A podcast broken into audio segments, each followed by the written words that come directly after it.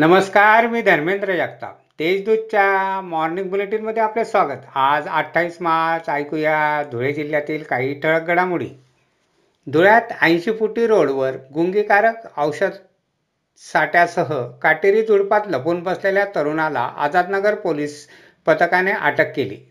त्याच्याकडून पाच हजारांची चाळीस औषधांच्या बाटल्या जप्त करण्यात आल्या. विनापरवाना अवैधरित्या गुंगीकारक औषधी नशा येण्यासाठी तरुणांना विक्री करायचा असे पोलिसांनी सांगितले. या प्रकरणी त्याच्यावर गुन्हा दाखल करण्यात आला आहे. धुळ्यानजीक असलेल्या लळिंग लागलेल्या आगीत पाच हेक्टरावरील गवत जळून खाक झाले. शुक्रवारी रात्री ही आग लागली होती. आगीमुळे वन्यजीव होरपळले नसल्याचा दावा अधिकाऱ्यांनी केला आहे. आगीचे कारण स्पष्ट झालेले नाही. दोन दिवसात पतदिवे सुरू न झाल्यास कारवाई केली जाईल अशी नोटीस महापालिका प्रशासनाने ठेकेदाराला बजावली आहे.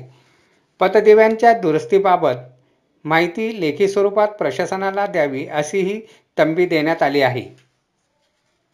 धुळ्याच्या वातावरणात पुन्हा बदल झाला असून उन्हाची तीव्रता वाढण्यास सुरुवात झाली आहे.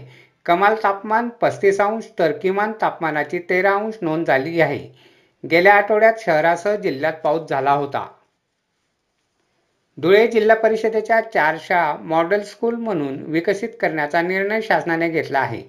जिल्ह्यातील प्रत्येक तालुक्यातील एका शाळेचा समावेश आहे. या शाळांमधील विद्यार्थ्यांना गुणवत्तापूर्ण शिक्षणाची हमी मिळेल.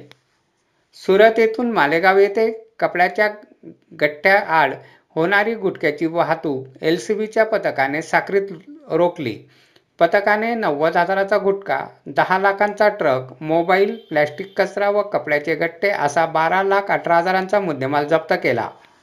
अशा आहेत आजच्या टळक घडामोडी. सविस्तर बातम्यांसाठी वाचत राहा देशदूत आणि ताज्या बातम्यांसाठी भेट द्या. W W W dot Deshdoot dot com या संकेतस्थळाला. धन्यवाद.